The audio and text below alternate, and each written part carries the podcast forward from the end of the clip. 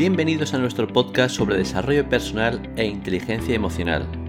En este espacio nos dedicamos a explorar los diversos aspectos de cómo podemos mejorar nuestra vida a través del desarrollo personal y la inteligencia emocional. Nos enfocamos en brindar herramientas prácticas y consejos útiles para ayudarte a alcanzar tus metas y objetivos personales y espirituales. En cada episodio nos sumergiremos en temas como la autoexploración, la toma de decisiones, la motivación, la gestión del tiempo, el liderazgo, la comunicación efectiva, la espiritualidad y la conexión con nuestro ser interior. Nos esforzamos por reunir a expertos en el campo del desarrollo personal, la inteligencia emocional y el crecimiento espiritual, quienes nos compartirán sus conocimientos y experiencias para ayudarnos a mejorar nuestras vidas y alcanzar nuestro máximo potencial. Nuestro objetivo es inspirarte a tomar medidas para mejorar tu vida, fomentar el crecimiento personal y espiritual y motivarte a lograr tus metas, mejorar tus relaciones y desarrollar tu satisfacción personal. Así que, únete a nosotros en este emocionante viaje de descubrimiento personal y aprendizaje continuo. Sintoniza nuestro podcast y comencemos juntos este camino hacia una vida plena y satisfactoria. Bueno, pues vamos a darle caña esta vez que sale. Venga, vale. Bueno, buenos días. Hoy tenemos con nosotros a Mar, la profesora de lengua. Ella es profesora de lengua de la Universidad Nacional de Educación a Distancia, seguramente más conocida coloquialmente como la UNED, y con sede en Palma de Mallorca, ¿verdad, Mar? Correcto, sí. Muy bien. Bueno, pues Mar, cabe decir, ni que decir tiene, que es un placer, de verdad. Siento que es un placer tenerte aquí, reunirnos.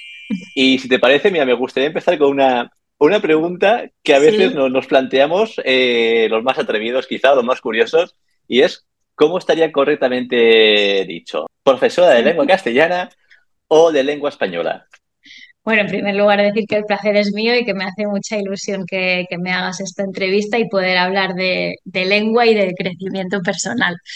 Se puede decir de las dos maneras, ¿vale? Realmente hay un motivo histórico por el que en un momento dado se llamó castellano y en otro porque se llamó español, que viene de Hispania. Pero se puede decir de las dos maneras. Sí que es verdad que se han como fosilizado en contextos distintos. Por ejemplo, en el caso de secundaria, en bachillerato, se habla normalmente de lengua castellana. Y se habla más de lengua española cuando se habla del español como lengua extranjera. Pero es como una costumbre, ¿no? La tendencia es a colocarse en esos ámbitos, pero podrían ser intercambiables. Ajá, muy bien. Qué bien. Bueno, pues si te parece vamos a comenzar hablando sobre tu relación con la enseñanza. ¿Qué te motivó convertirte en profesora de lengua? ¿Intervino alguna motivación racional con el crecimiento personal? Cuéntanos, a ver, ¿qué hay ahí? Al principio no, porque esto es un camino que he descubierto después. Pero, a ver, al principio no tenía súper claro realmente a qué me quería dedicar. Me gustaba mucho el arte dramático, pero para eso tenía que salir de Mallorca y en aquel momento, a los 17 años, por motivos personales, decidí no marcharme, pero sí tenía claro que lo mío eran las letras. Entonces, lo más próximo a eso pues era la filología y a pesar de que yo estudié toda la vida en un colegio francés, sentía que si yo finalmente acababa siendo docente tenía que ser en la lengua con la que yo me siento más cómoda, que es el castellano. Y bueno, y más adelante cuando ya empecé la carrera, porque obviamente la filología tiene otras salidas, no tienes por qué ser docente, pero cuando acabé la carrera, cuando lo toqué con las manos, cuando hice las prácticas sentí que podía ser mi lugar, o sea, que podía ayudar a los demás y que yo me sentía cómoda compartiendo. Al final para mí lo más bonito es el compartir de este trabajo. Qué bien. Y bueno, mira, a menudo nuestros primeros profesores o mentores nos dejan unas huellas que nos marcan de por vida muchas veces. Sí. Y tú sabrías decirme, ¿recuerdas algún profesor que haya influido así significativamente? Totalmente. De hecho, yo me siento como una mezcla de dos.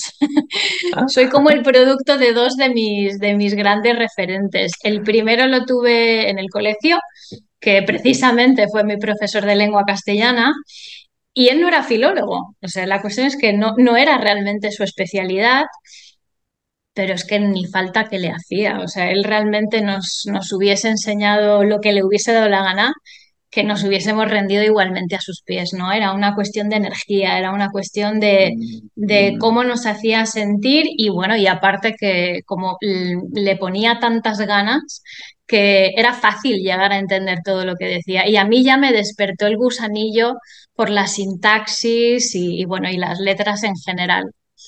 Y el siguiente ya fue en la universidad, que fue mi profesora de sociolingüística, que más adelante se convertiría en mi directora de tesis y en persona de confianza, porque llegamos a tener mucha confianza. Y yo misma, cuando doy clases en la universidad, a veces identifico rasgos en mí y la veo a ella y digo, ostras, o sea, ¿no? El efecto espejo sin querer, pero es verdad que cuando sientes esa admiración por el otro, sin querer te mimetizas, ¿no? Y absorbes todo lo que ha podido entusiasmarte en un momento dado, pues sin querer te lo haces propio. Y es verdad que hay ramalazos en mí que yo veo a veces a uno y a veces al otro. O sea que sí, totalmente. Y de hecho, mi profesora de sociolingüística, que la tuve en tercero, porque en aquel momento las carreras eran de 5 años, la tuve en tercero y esa asignatura, que era sociolingüística, la relación entre lengua y sociedad, para mí fue un antes y un después, absolutamente. De hecho, fue lo que me llevó a inclinarme totalmente por la lingüística. O sea, de hecho, me considero mucho más lingüista que filóloga, porque luego ya me especialicé en el área de lingüística y luego la literatura, pues bueno, obviamente la vi hasta quinto, pero luego ya me fui desvinculando de ella. Ajá. Y qué importante, ¿no? Lo que hablábamos antes detrás del telón de la entrevista, de la importancia de algunas personas figuras de poder, ¿no? Que mencionaba yo, que llegan a nuestras vidas y lo importante que es cómo pueden llegar a marcarnos, variar incluso la orientación, nuestro rumbo en la vida. No, es que yo de verdad creo que el docente, igual que el terapeuta, es que tenemos una gran responsabilidad social. Es que a mí me han llegado muchos alumnos que me han dicho, Mar, yo le tengo pánico a la sintaxis o la he odiado toda mi vida y al terminar decirme, no me puedo creer que ahora me guste. Entonces, es que el mismo contenido presentado de una forma o de otra, es que hay un mundo. Claro. Entonces, ahí creo que el profesor tiene que hacerse cargo de eso, de que no solamente somos transmisores de información, sino que estamos probablemente ayudando al otro a encontrar su don o a, precisamente también, ayudarlo a descubrir que por ahí no es, porque no pasa nada, pero al menos el rato que estés acompañado de esa información, que la disfrutes. Aunque ese no vaya a ser tu lugar, que al menos te quede un buen recuerdo, ¿no? Yo creo que eso es súper importante. Sí, no puedo estar más de acuerdo contigo, la verdad. Oye, mira, se dice que el lenguaje es una herramienta fundamental para el desarrollo personal.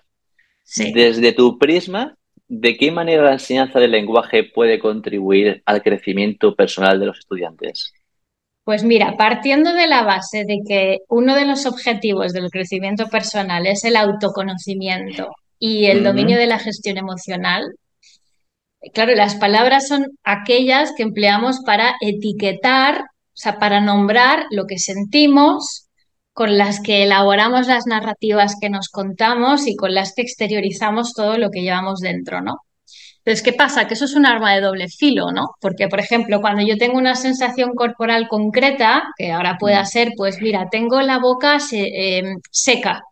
Entonces, a través de un indicio yo puedo identificar que eso se llama sed. ¿Qué pasa? Que si yo ahora le digo a mi mente, porque lo he etiquetado como que tengo sed, entonces yo ahora me levanto, me voy a la cocina, me voy a la nevera, abro la nevera con la intención de beber, pero veo una pastilla de chocolate que me llama más la atención. Y al final acabo comiéndome la pastilla de chocolate y no acabo bebiendo agua. Habrás disfrutado de esa pastilla de chocolate, pero a tu cuerpo no le habrás dado lo que realmente necesita. Entonces, las palabras con las que etiquetamos nuestro entorno son cruciales para poder relacionarnos con él de una forma coherente. Claro. Eso para empezar. Y luego, si lo hacemos extensivo a una oración o a un texto, pues bueno, es que me viene a la mente Ludwig Wittgenstein, que justamente hace poco hice una publicación en la que hablaba de esto, y él decía que los límites de mi lenguaje son los límites de mi mundo.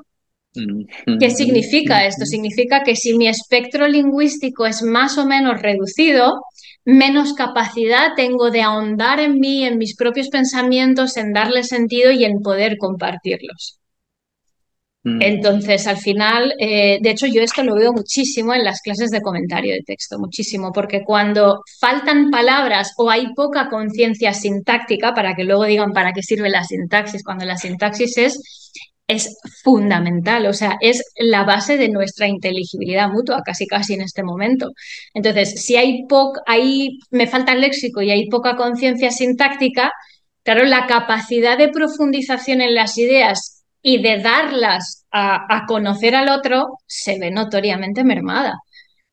Y luego también hay otra cosa que también trabajo en clase, que es a partir del tomar conciencia de cómo se tejen las lenguas y de su configuración interna, esto me permite llegar a un estado de no juicio, que precisamente el llegar a un nivel de no juicio es otra de las máximas, ¿no?, del crecimiento personal y del camino espiritual.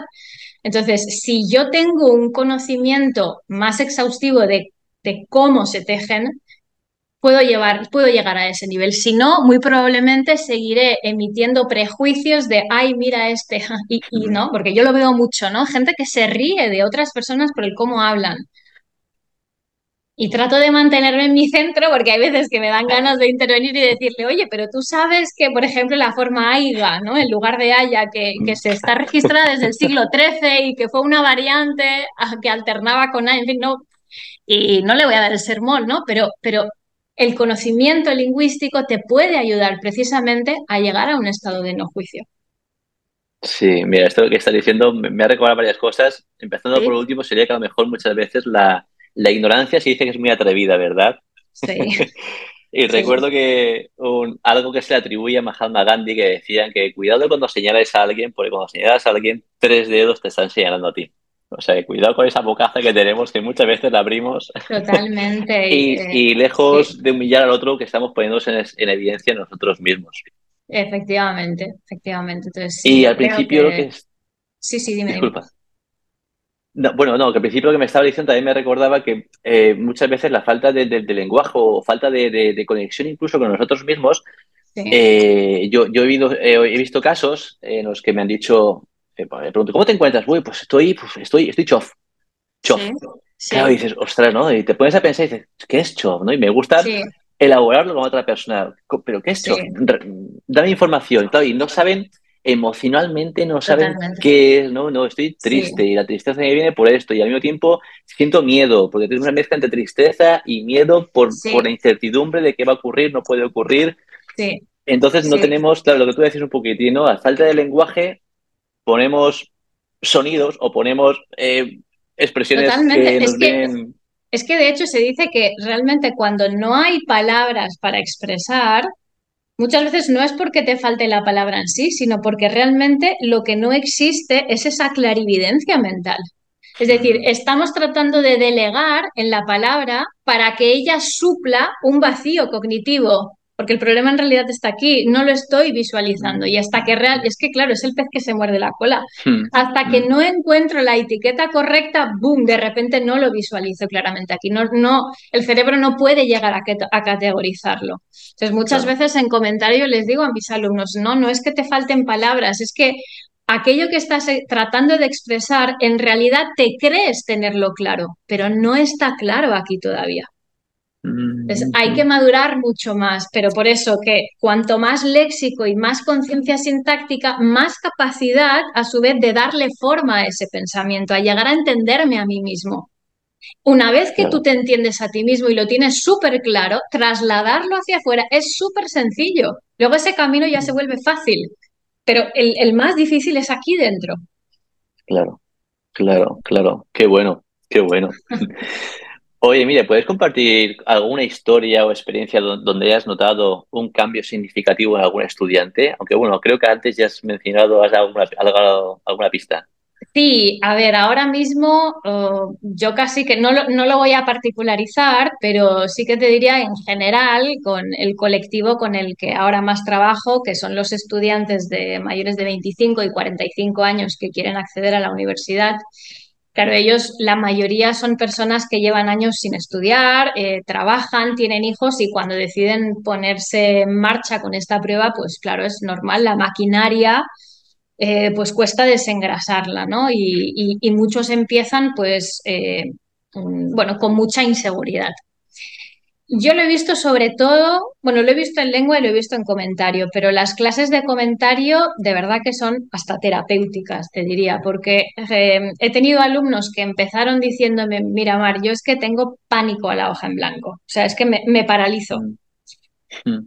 Y a través de las clases, poco a poco, pues ir ahondando en esas palabras, el expresando las ideas, el sentir y poco a poco en esas sesiones ver cómo el papel les hacía de espejo y se convertía en un trabajo de autoconocimiento y descubrimiento, porque absolutamente el cómo escribimos es un reflejo realmente del interior.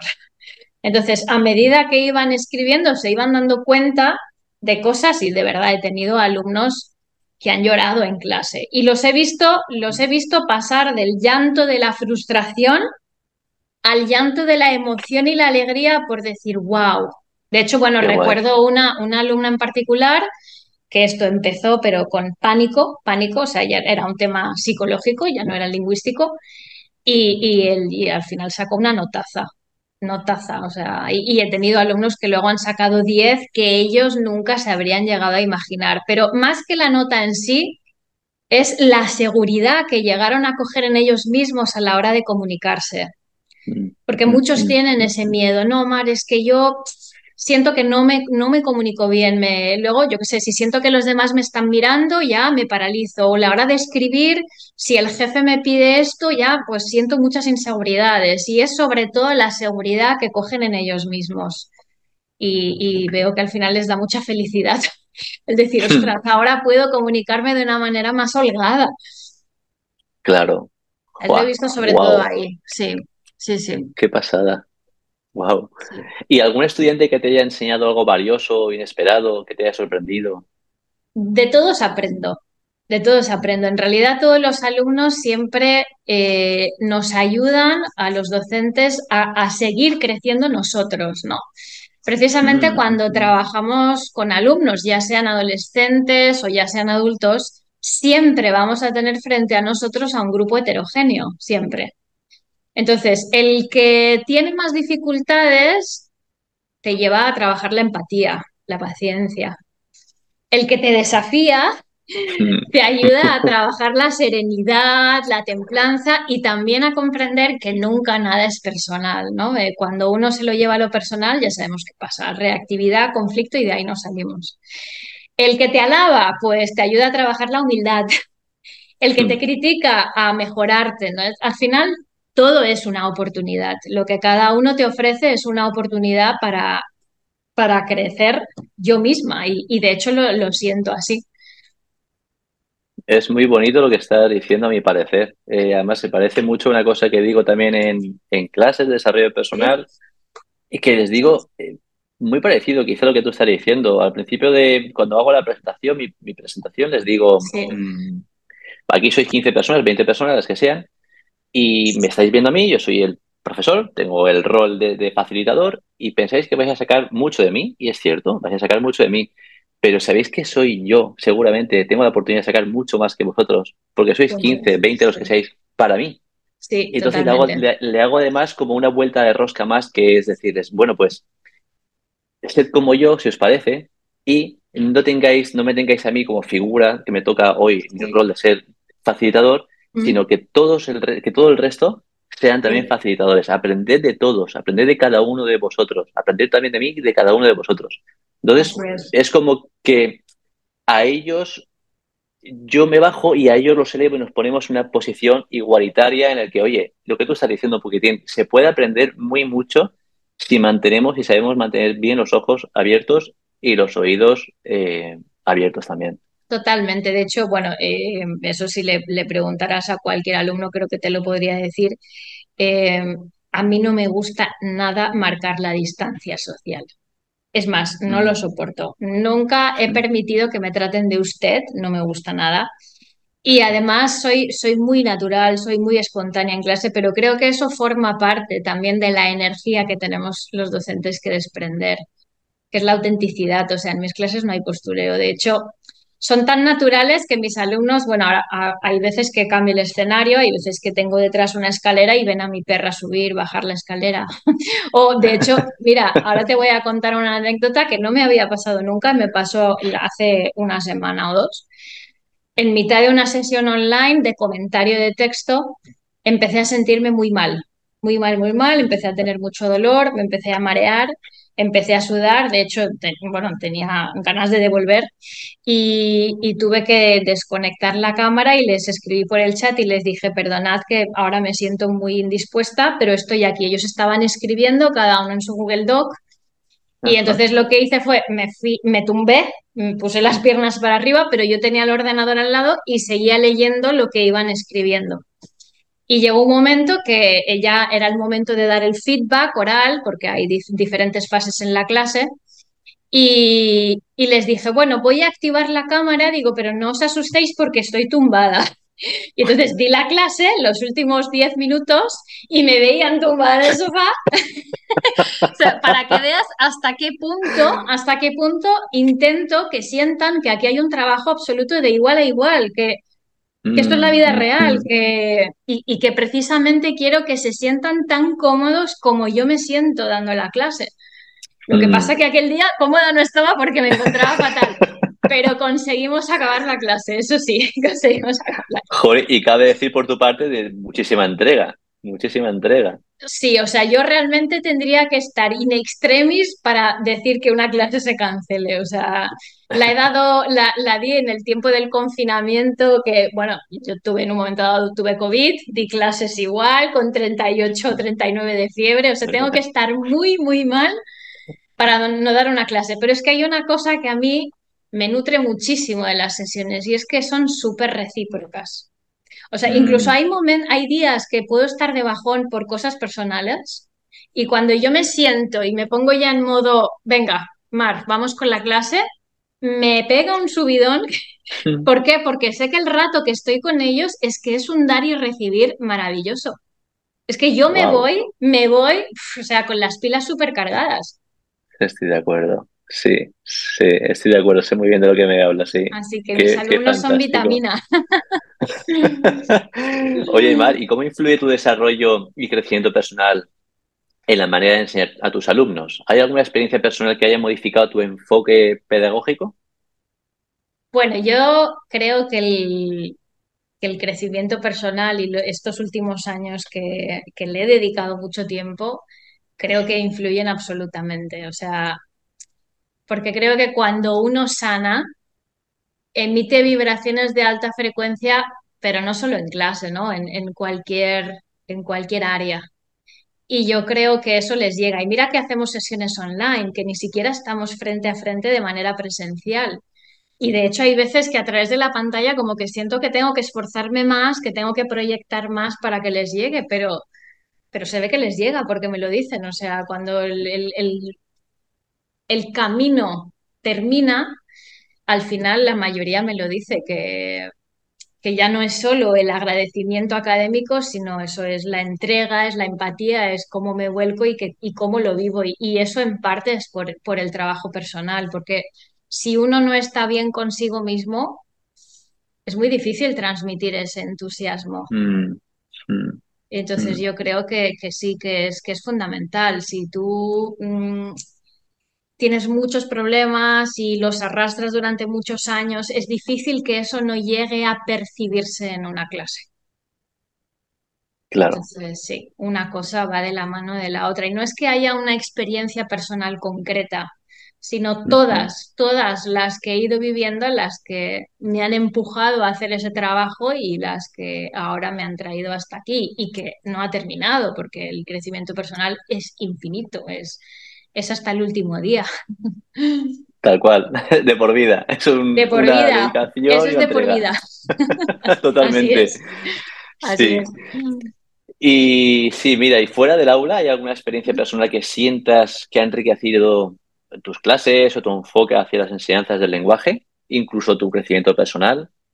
Sí, bueno, es un poco lo que te decía, yo creo que todas. Al final, todas las experiencias, incluso aquellas que en el momento de vivirlas hayan sido muy duras y difíciles, todas yo ahora las veo como una bendición. O sea, al final, absolutamente todo lo que nos pasa es por una razón y es exactamente lo que necesitamos aprender en cada momento. Y yo estoy muy agradecida a todas las experiencias y hasta las más dolorosas que yo he pasado, estoy absolutamente agradecida a todas. O sea, las abrazo todas, porque todas me han llevado hasta aquí. Y es verdad, muchas veces hay que tocar el fango para despertar y decir, no, un momento, no es por qué me pasa eso, no es victimizarte, sino es para qué me pasa, qué tengo yo que aprender de mí que no quiero mirar a partir de aquí. Sí. Y sí, al final todo eso de alguna manera se ve revertido en la manera de enfocar el acompañamiento, porque al final una clase es un acompañamiento a otro. Y sí, absolutamente. A mi parecer es fundamental cambiar las preguntas de por qué, cambiarla para el para qué. Sí, eso es salir del rol de víctima y empezar a hacerse cargo, que yo cuando lo descubrí de verdad me pareció una lotería. O sea, el darme cuenta de que yo tenía la capacidad de cambiar las cosas, dije, ostras, si lo hubiese sabido antes, yo me habría puesto manos a la obra antes, ¿no? Es claro. Que, y en cambio hay gente, yo creo que, claro, también hay una parte que te acojona, ¿no? Porque es, ostras, realmente todo esto depende de mí, claro, y hacerse cargo no es fácil. Pero yo creo que es una gran suerte, ¿no? Si cada uno pudiese conectar con su poder y decir, a ver, pero si esto yo mañana lo puedo cambiar, pero ¿cuántas veces nos frena el miedo? Claro. ¿Cuántas decisiones está tomando el miedo por nosotros en nuestra vida?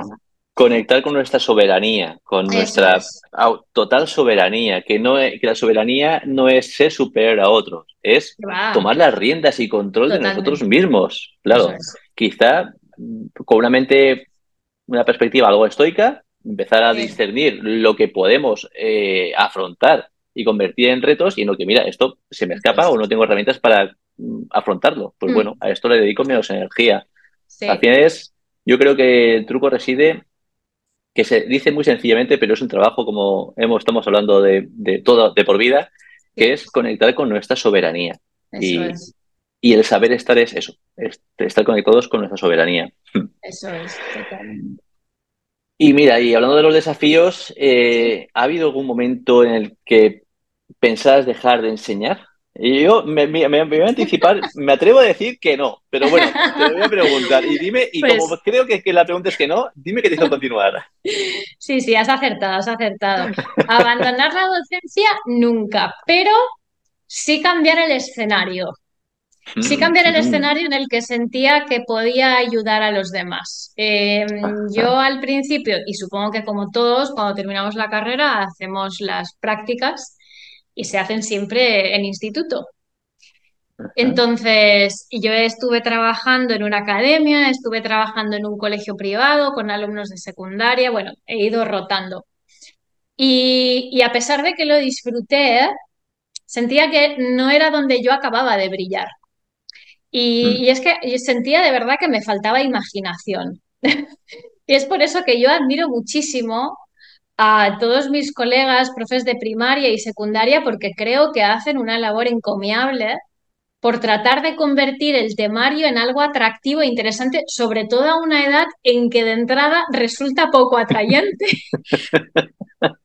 Yo los admiro muchísimo, a pesar de que soy ingeniosa en algunas cosas. Yo, por ejemplo, te puedo explicar cuestiones de acentuación hablando de historias, de matrimonios, de divorcios, o sea, que me monto mis películas y los alumnos se acuerdan, Pero lo abstracto es lo mío, o sea, donde yo me siento más cómoda es, pues eso, asignaturas de universidad, dialectología, sociolingüística, lingüística del texto, y trabajar con adultos es donde yo siento que puedo trasladar lo abstracto y puedo hacerlo lo más tangible posible, sin colores y, bueno, y juegos, que es más para gente más joven, ¿no? Entonces, sí que hubo un momento que di el salto, porque yo tenía un contrato indefinido en ese colegio y decidí que me iba, decidí que cambiaba, y fue entonces pues cuando decidí hacerme formadora online, y aparte de estar en la UNED, bueno, también estoy en la UIP, en la Universidad de las Islas Baleares,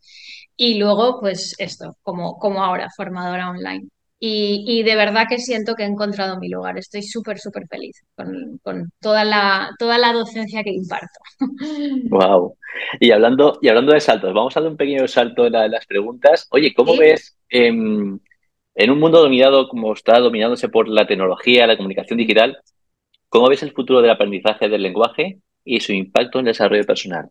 Pues es una buena pregunta y no fácil de contestar. Hombre, yo creo que por un lado el chat GPT ya nos está dando algunas pistas de cómo puede llegar a ser. Hay gente que tiene miedo de que desaparezcan algunas profesiones. Bueno, de hecho yo misma hubo un momento que dije, ostras, ¿no? Si el chat GPT tú le dices, oye, escríbeme este texto, ya no van a querer trabajar conmigo, pensé, ya no van a querer que les ayude a mejorar la calidad de sus textos. Pero miedo en realidad no hay ninguno, ¿no? Al final es que esto es el devenir normal de las cosas. Hay cosas que vienen, cosas que se van, y cada cosa tecnológica que llegue nos empujará también a reinventarnos a todos. De todas maneras, por lo que respecta a la composición textual, no soy programadora informática, pero dudo mucho que la computadora pueda llegar a tener todos los matices pragmáticos y humanos que existen detrás del entramado textual. Me extrañaría mucho que pudiese llegar hasta ahí. Entonces yo creo que hay cosas que la tecnología no va a poder suplantar, pero sí que es verdad que podemos sacarle muchísimo partido, muchísimo. Y yo, por ejemplo, ahora si lanzara como una visión futurista, ahora me viene a la mente, ¿no?, la serie del CSI, no sé si te acuerdas, que llegaron a tener como unas pantallas así como transparentes y ellos iban moviendo las cosas casi en el aire, ¿no? Y yo me imagino la sintaxis así, o sea, yo me imagino la posibilidad, a ver si después de esta entrevista a algún programador se le ocurre, a ver si le doy la idea, porque claro, realmente la sintaxis es un juego, y eso sí que es verdad que jugamos con la sintaxis en clase. De hecho, con alumnos de secundaria les hacía representar las frases corporalmente, o sea, los hacía levantar y ellos representaban una frase. Entonces sería muy guay poder darle un enfoque textual, o por lo menos me gustaría que el aprendizaje de las lenguas fuera mucho más textual que como se plantea ahora, y a través del texto, sobre todo poniendo el enfoque en el carácter comunicativo social del lenguaje, para que el alumno vea que es totalmente útil lo que está aprendiendo, porque el lenguaje lo emplea absolutamente todos los días, o sea, se comunica todos los días, es lo que más hacemos cada día.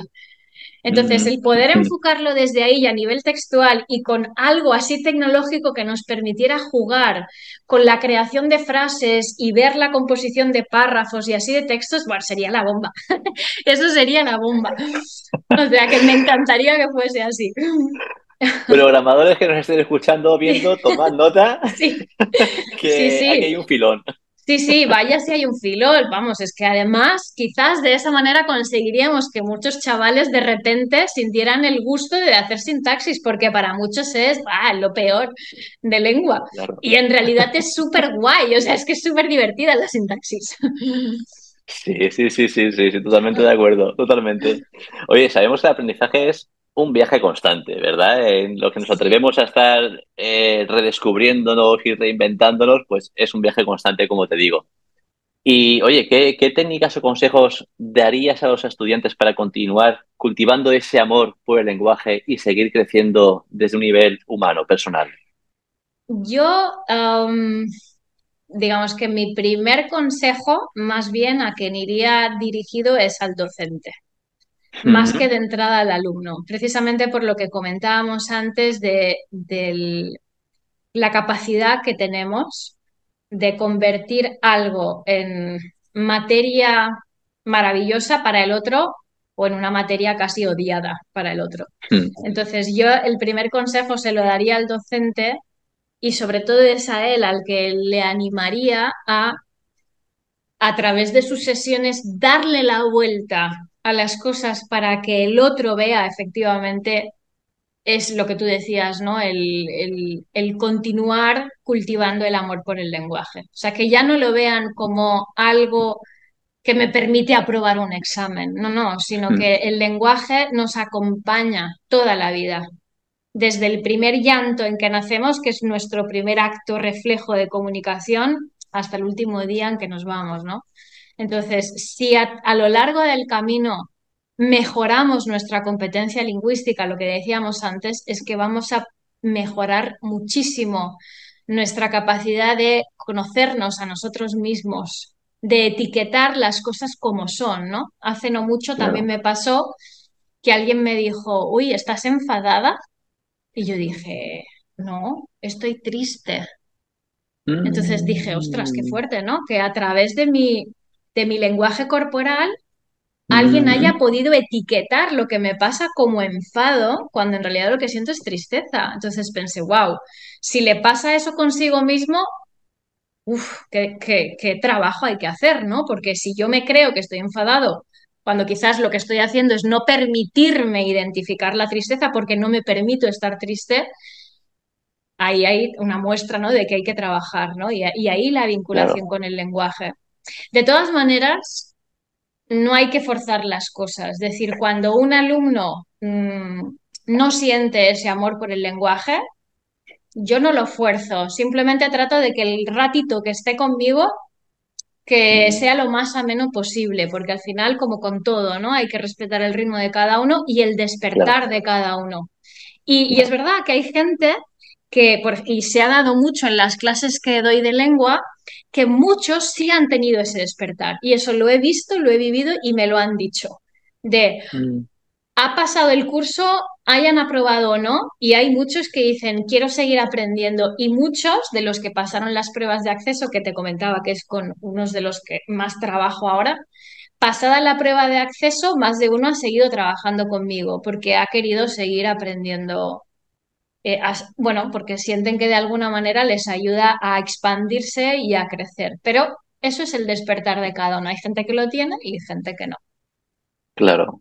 Y la aceptación en tu puesto de decir, bueno, si te tiene que llegar, te llegará. Y si no, pues bueno, eso es. Totalmente. En tu mano lo que tú dices, ¿no? Tienes la posibilidad de hacerlo más o menos ameno. Sí. En su mano ya está el decidir. Exacto, pues si conecta, ¿no? Le da aquí en la tecla de ¡pim! Esto me resuena, fantástico, pero igual el otro lo llega a ver de una manera agradable, pero no les resuena. Entonces, bueno, pues... Claro, pues al final, y además como que parece que los exámenes están preparados o destinados desde un punto de vista frío a... Sí. Estudia, apruébalo y a otra cosa, mariposa. Es muy funcional, muy funcional. De hecho, hay tantísimas pruebas que siento que no están bien planteadas, que en absoluto reflejan el verdadero potencial del alumno, que supongo que por eso en parte me salí del sistema. Y preferí trabajar y dar clases por mi cuenta, porque hay tanta burocracia y tantas cuestiones administrativas. Vivimos en la era de la titulitis, ¿no? Parece que si no tienes un título no vales nada. Y vamos, yo no puedo estar más en contra de esa idea. Hay gente que vale muchísimo y no porque no haya hecho una carrera, no. Hay gente que aprende por la propia experiencia, hay gente que aprende por la propia lectura que hace de manera autodidacta, por su propia curiosidad. Y hay gente maravillosa por el mundo que, bueno, no porque una institución diga que no está certificada. Bueno, de hecho, volviendo al ejemplo que te di al principio, mi primer profesor de lengua no era filólogo. ¿Y qué? O sea, el tío se lo curraba, ponía todas sus ganas y aquello era un festín. O sea, esas clases eran una maravilla. Qué bueno, Sí. efectivamente. Sí, totalmente, totalmente. ¿Cuánto tenemos en común en pensamientos, eh? Me fascina esta charla que estamos teniendo, me fascina. Me alegro, Oye, me alegro. sí, y mira, ¿y alguna anécdota o momento en el aula que te haya tocado el corazón y que recuerdes con cariño? Pues sí, recuerdo con mucho cariño cuando en el colegio en el que yo trabajaba, cuando decidí que me iba, que bueno, obviamente les di un tiempo, ¿no? Para que se reorganizaran, pero realmente me fui a mitad de curso, o sea, me fui en febrero. Y cuando se lo notificamos a los alumnos, pues mis alumnos más pequeñitos en aquel momento, el último día, me habían hecho como un cartel, una pancarta con todas sus firmas y con un montón de mensajes súper bonitos que todavía la conservo, obviamente. Y me hizo muchísima ilusión, ¿no? El saber que me iban a recordar, ¿no? Y, Mm, mm, y sí, realmente para mí lo más bonito que estoy viviendo en este momento es que de verdad siento que estoy calando en la vida de otras personas y eso me mm. parece un regalo, Sí, un absoluto regalo. Yo nunca pensé que me iba a pasar esto, ¿no? Cuando empiezas a ser docente dices, bueno, mira, a mí me gusta la lengua, voy a compartirla con los demás, pero cuando realmente te llegan mensajes de qué bueno haberte encontrado por el camino y voy a estar siempre en contacto contigo de una forma o de otra, o nunca olvidaré las clases, o has sido mi mejor profesora. O sea, yo hay veces que digo, ya me puedo morir mañana, o sea, ya no hay nada más alto que esto, o sea, esto ya es supremo, ¿no? Y de verdad que me llena, o sea, me llena a un nivel que, bueno, es que es brutal, la sensación es espectacular.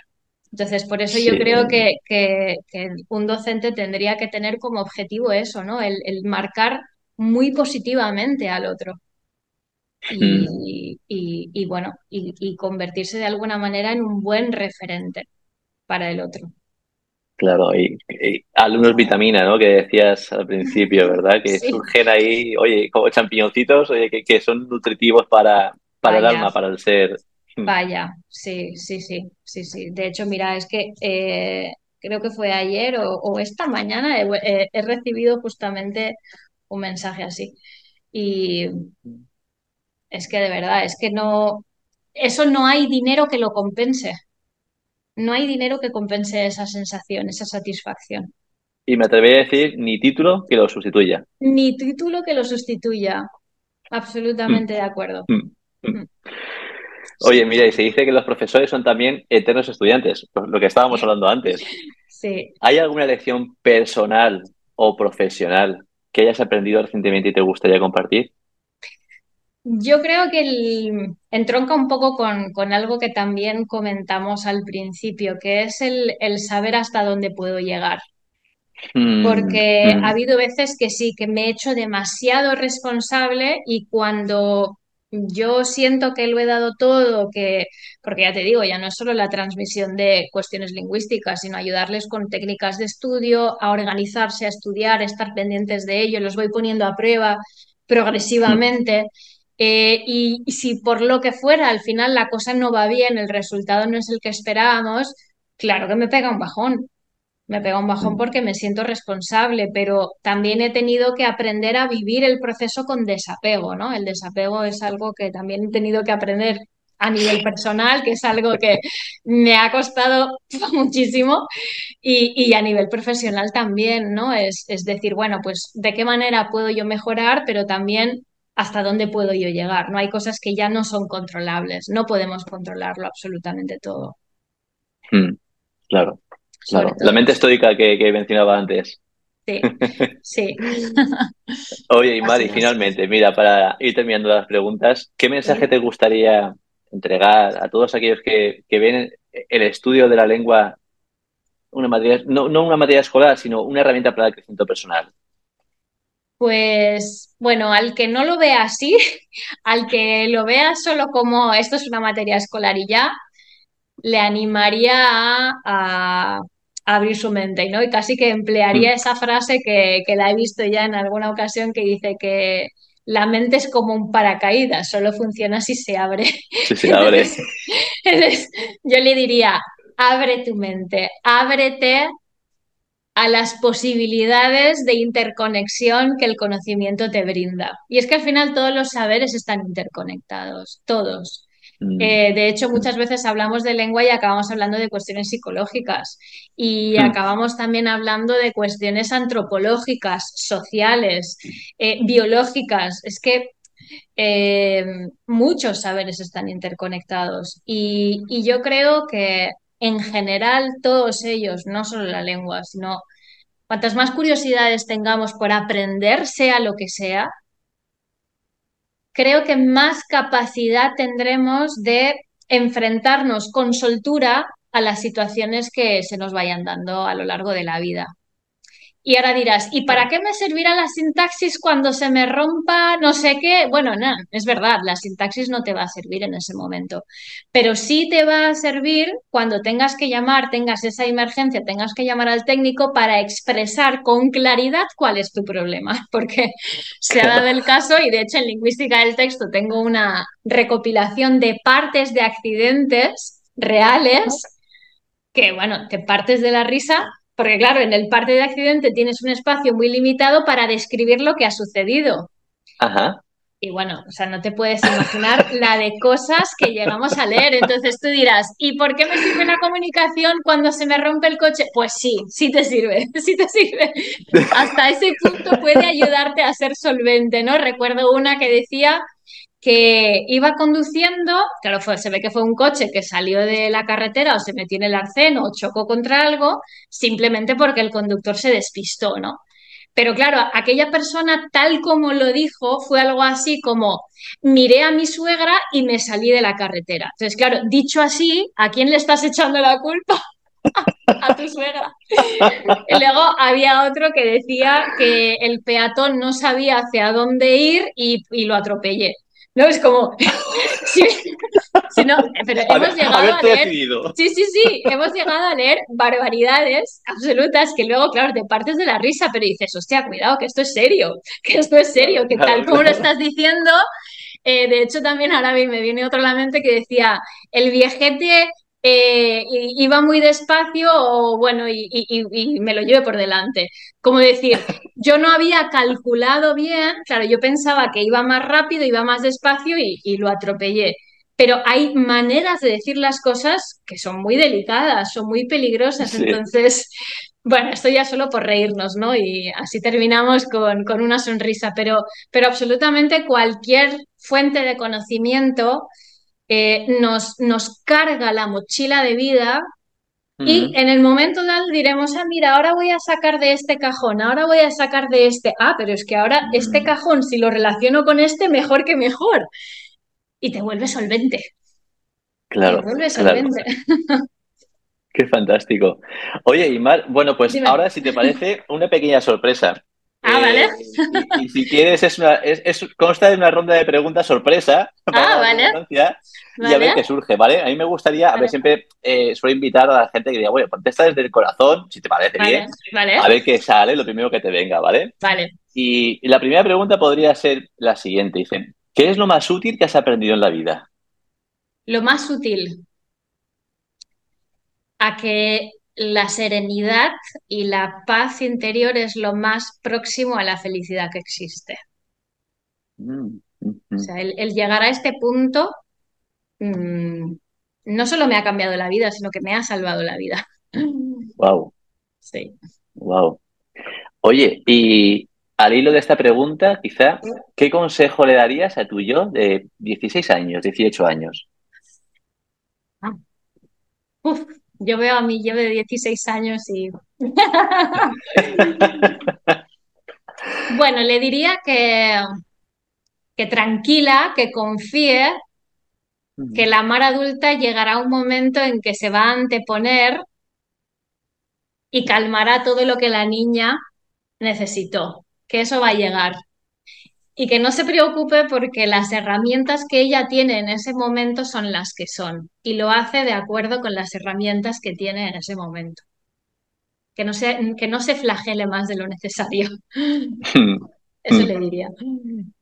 Qué bonito. ¿Y qué le dirías a tu yo del futuro? A la Mar de 60 años. A la Mar de 60 años. Pues yo le diría que sea como sea, que se sienta muy orgullosa de todo lo transitado. Y que pase lo que pase, agradezca absolutamente todo. Bueno, como intento hacerlo ahora. Que no tenga miedo a la soledad, por ejemplo. Porque a medida que nos vamos haciendo mayores, yo lo veo. O sea, lo veo en la generación de mis padres. Pues sí, se acaban divorciando o cuando fallece uno de los dos, ¿no? Y hay muchas personas, muchas, de no tan jóvenes, 60 hoy todavía es muy joven, pero más adelante hay mucha gente sola. Pero sí, realmente sí. La soledad es una ilusión. Es una ilusión porque si precisamente haces ese trabajo personal, te das cuenta de que si estás conectado con el todo, con la naturaleza y con la unidad de la humanidad, y de si has llegado a ese punto de abundancia interno, es que de verdad sientes una plenitud brutal. Entonces, que no haya miedo, que siga en el camino, que siga aprendiendo. A mí Qué bien. Oye, ¿quién podría ser o quién es un referente para ti? Si es que lo hay. Hay muchos. Pero ¿te refieres a ámbito próximo o de personajes más conocidos? Te dejo elegir, primero que te haya venido. Bueno, en mi entorno los hay. Lo que pasa que no me voy a atrever a decantarme por uno para que nadie del otro se sienta ofendido, ¿no? Pero no, a ver, realmente de todos aprendo muchísimo. También tengo amigos, tengo muy buenos amigos con los que hablo siempre de estos temas que también me enseñan muchísimo.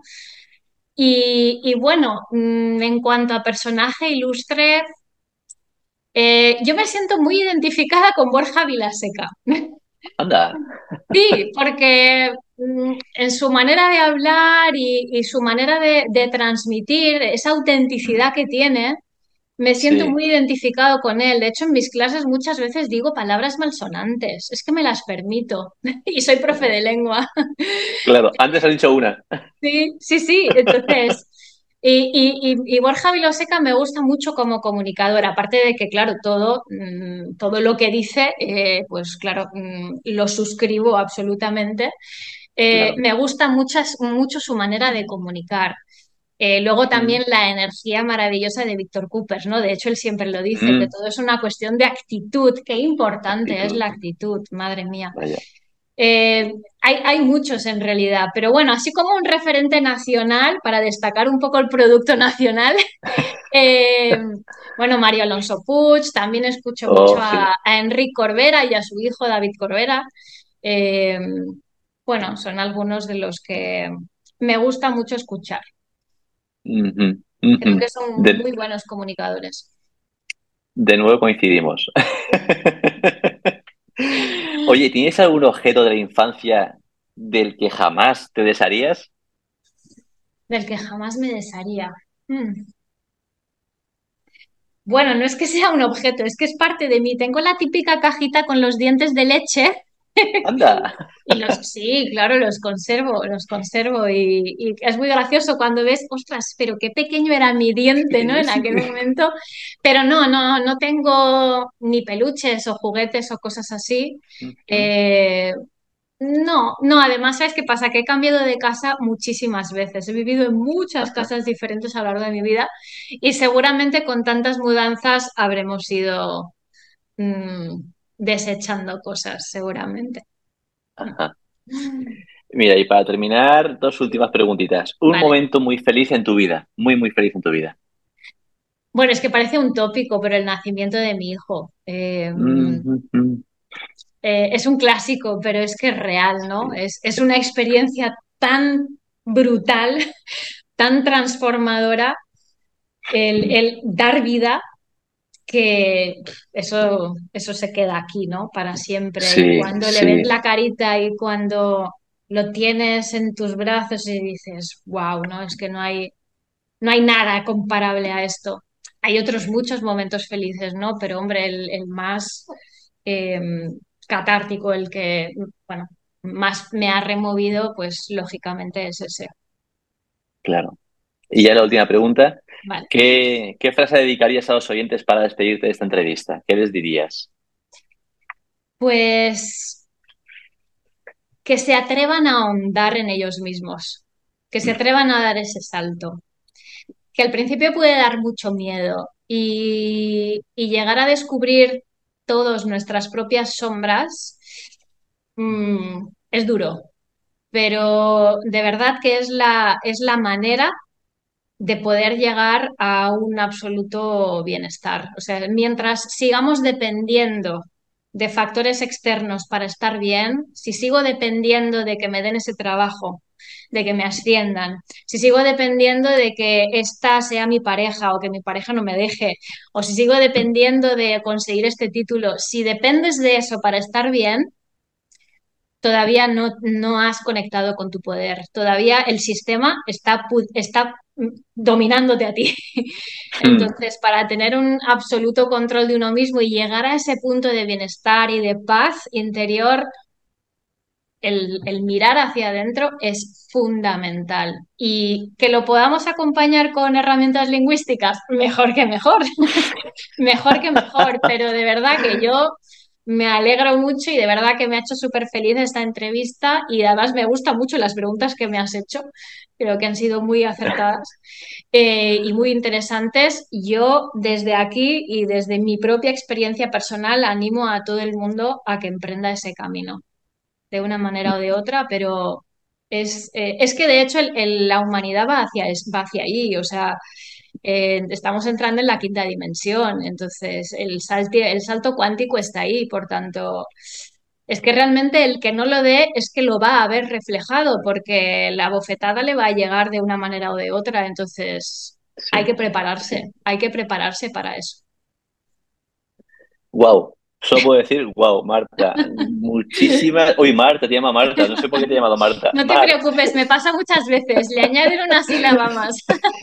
No pasa absolutamente nada, no te preocupes. Ha sido de verdad, vitamina para mí. Ha sido un placer y un chute de una infusión de vitaminas, un enriquecimiento. Muchísimas gracias por tu tiempo, por tu compartir, por tu comunicar y tus expresiones, de verdad. Muchísimas gracias, Mar. Pues me alegro muchísimo y nada, espero que esto se convierta de aquí en adelante en futuras colaboraciones. Que también me encantaría. Me parece de verdad que has dado en el clavo con esta intención que has tenido de poner en relación el lenguaje con el crecimiento personal y creo que es súper bueno que el resto del mundo también lo vea. Así que muchísimas agradecida gracias. Y un placer. Gracias, Mar. A ti, sin duda. Y hasta aquí el capítulo de hoy. Espero que te haya inspirado o que al menos te haya gustado su contenido. Como siempre, gracias, muchas gracias una vez más por escucharme.